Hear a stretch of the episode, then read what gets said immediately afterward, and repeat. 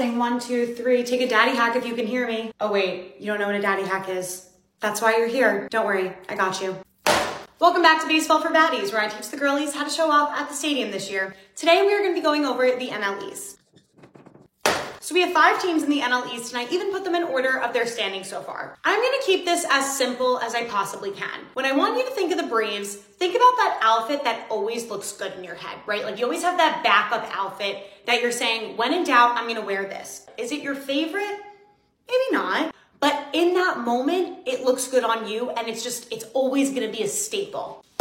That's going to be your Atlanta Braves. They're always good. Their fans also have a weird obsession with their players. Anyway, have the unwavering Mets. When I want you to think about the Mets, think about that Revolve dress that's $225 and you're like, I really want this dress. And since I'm spending $225, it's going to look elite, right? But then it comes in the mail and it's good, right? Like it looks good on your body.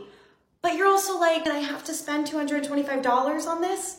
It doesn't always live up to your expectations.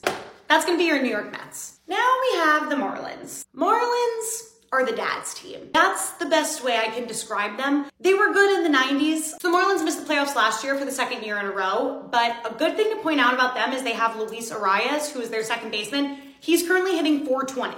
Insanity. Phillies, I want you to think frat party mixed with an underdog, mixed with craziness. Does that make sense? Their fans are insane. They're out of their mind. They climb poles, they light the city on fire. City on fire. They're just nuts. And the Phillies team kind of represents that. Philadelphia Phillies in 2022 just shocked everyone, like true underdog nature. Had a good fight in the World Series, but ultimately ended up short against the Houston Astros. The Nationals. How can I put the Nationals in a few words? They won the World Series in 2019. And then ever since then, it's just been in 2019, they had people like Trea Turner, Juan Soto. So they were really good in 2019. It's downhill from there. I hope this helps and let me know what division you guys want to see next. Short Cast Club